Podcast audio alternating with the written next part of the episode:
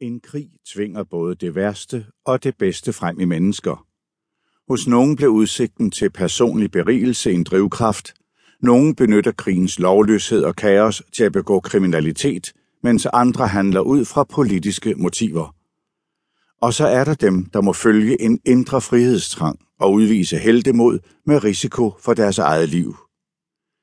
Mange af dem, der meldte sig til den danske modstandsbevægelse under besættelsen, var unge mænd, hvis liv netop skulle til at folde sig ud.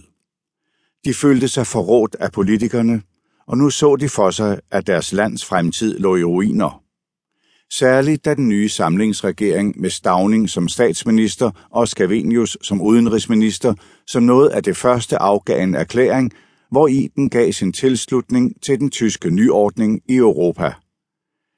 Det vil være Danmarks opgave at finde sin plads i et nødvendigt og gensidigt aktivt samarbejde med Stortyskland. Mens man i Norge havde valgt at kæmpe, havde de danske politikere allerede den 9. april ved at kapitulere og indlede en samarbejdspolitik med tyskerne svækket Danmarks anseelse i udlandet. Det kunne føre til, at Danmark i den frie verden ville blive betragtet som allieret med Tyskland. Hvis det skulle forhindres, og Danmark igen blive frit, måtte det danske folk yde sit bidrag i kampen mod nazismen. Befolkningen måtte tvinge samarbejdspolitikerne til at ændre kurs. Det var sådan, de unge tænkte og følte, når de lyttede til deres samvittighed. For dem var det friheden, der betød alt, og en fremtid i et frit land var alene afhængigt af, at den frie verden overlevede. Derfor valgte de at kæmpe aktivt mod den fremmede besættelsesmagt. En af dem var den unge medicinstuderende Jørgen Røgel, som blev en af de markante skikkelser i modstandsbevægelsen, hvor han trådte markant i karakter og på afgørende vis var med til at ændre Danmarks fremtid. Det er hans dramatiske historie, der nu skal oprulles. Jørgens krig er baseret på faktiske hændelser. Kapitel 1 Mørket sænker sig. De tyske tropper, der nu befinder sig her i landet, træder i forbindelse med den danske værnemagt, og det er befolkningens pligt at afholde sig fra enhver modstand over for disse tropper. Kongens og regeringens proklamation den 9. april 1940 Mine strygeren Søulven duvede gennem bølgerne på nordgående kurs i den sydlige del af Langelandsbæltet.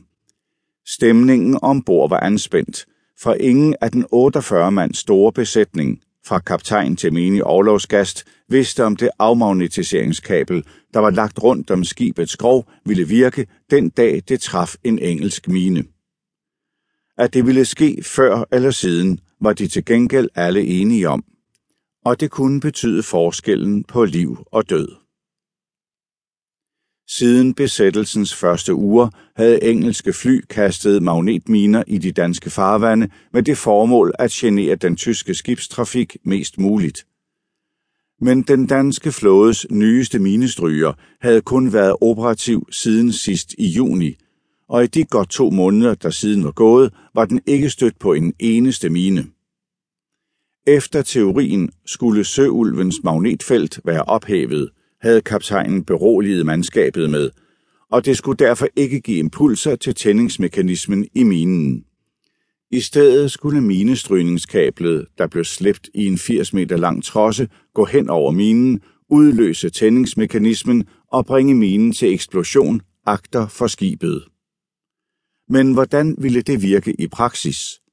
Kunne man ikke tænke sig, at minen gik af under skibet, og at alle ombordværende ville blive sendt til himmels.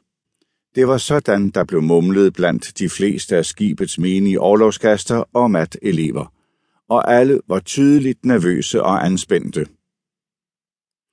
En af dem, der følte sig mest anspændt, var den unge medicinstuderende Jørgen Røgel.